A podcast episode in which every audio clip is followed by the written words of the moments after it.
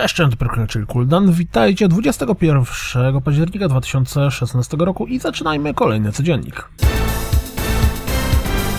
Red Dead Redemption 2 dostało pierwszy zwiastun. Jeśli mam być szczery, to nic mi nie urwało, ale gra pewnie tak będzie wypas. Swoją drogą Sony nawiązało współpracę z Rockstarem i dostęp do wygranych fragmentów zawartości online najpierw pojawi się na PlayStation 4. Zwiastunem zapowiedziano dodatek do Hearts of Iron 4 Together for Victory. Jak widać po tym zwiastunie, Watch Dogs 2 dostanie preorderowe bonusy. Żadna nowość.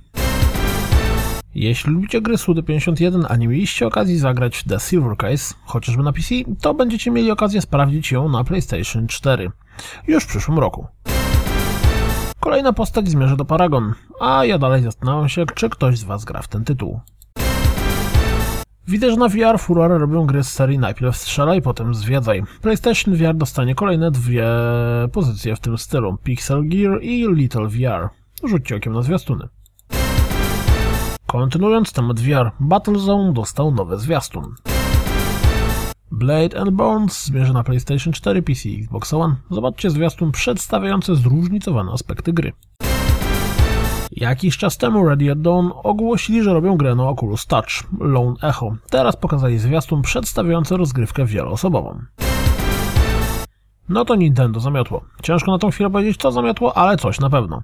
Sprawdźcie wideo zapowiedź nowej konsoli Nintendo Switch. Jeśli jesteście zainteresowani i chcecie dowiedzieć się czegoś więcej, to sprawdźcie treść prasówki dotyczącej sprzętu. Najistotniejsza jest duża grupa studiów third party deklarujących wsparcie konsoli oraz wpis na blogu Nvidia, która to dostarcza zmodyfikowany procesor Tegra napędzający Switcha. Ja czekam na cenę i listę tytułów startowych.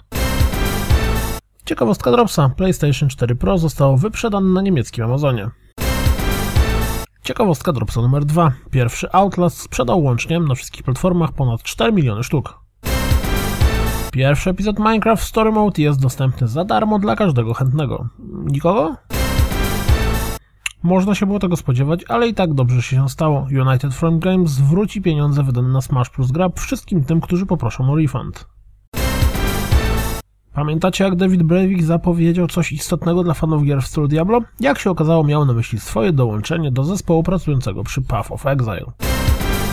Sony zapowiedziało współpracę z ESL, ligą sportową, dzięki czemu na konsoli pojawi się zakładka Tournaments, w której będziemy mogli zmierzyć się w turniejach w konkretnych grach. Na początek będzie to NBA 2K17, a następnie Mortal Kombat X, FIFA 17, WRC 5 czy Project Cars. Jeśli tak jak ja lubicie gry z serii Just Cause, to sprawdźcie ten wywiad ze współzałożycielem Avalanche Studios, bo można dowiedzieć się z niego kilku ciekawostek. Solidna bardziej. Porcja fragmentów rozgrywki z nowej Zeldy. Mam nadzieję, że tak będzie to wyglądało na Wii U, a nie na Switchu. A co by było, gdyby Destiny było anime? Zamierzacie grać w Titanfalla drugiego na PC? To sprawdźcie ten fragment rozgrywki z kampanii dla pojedynczego gracza. Lubię dzienniki deweloperskie, które pokazują nam coś od kuchni, jak na przykład nagrywanie dźwięków do Sea of Thieves, wrzucenie europalety do basenu for the win. To wszystko na dziś, jak zawsze. Dziękuję za słuchanie. Jak zawsze zapraszam na www.rozgrywkapodcast.pl Jeśli doceniacie moją pracę, wesprzyjcie mnie na Patronite i mam nadzieję słyszymy się w poniedziałek. Miłego weekendu. Trzymajcie się. Cześć!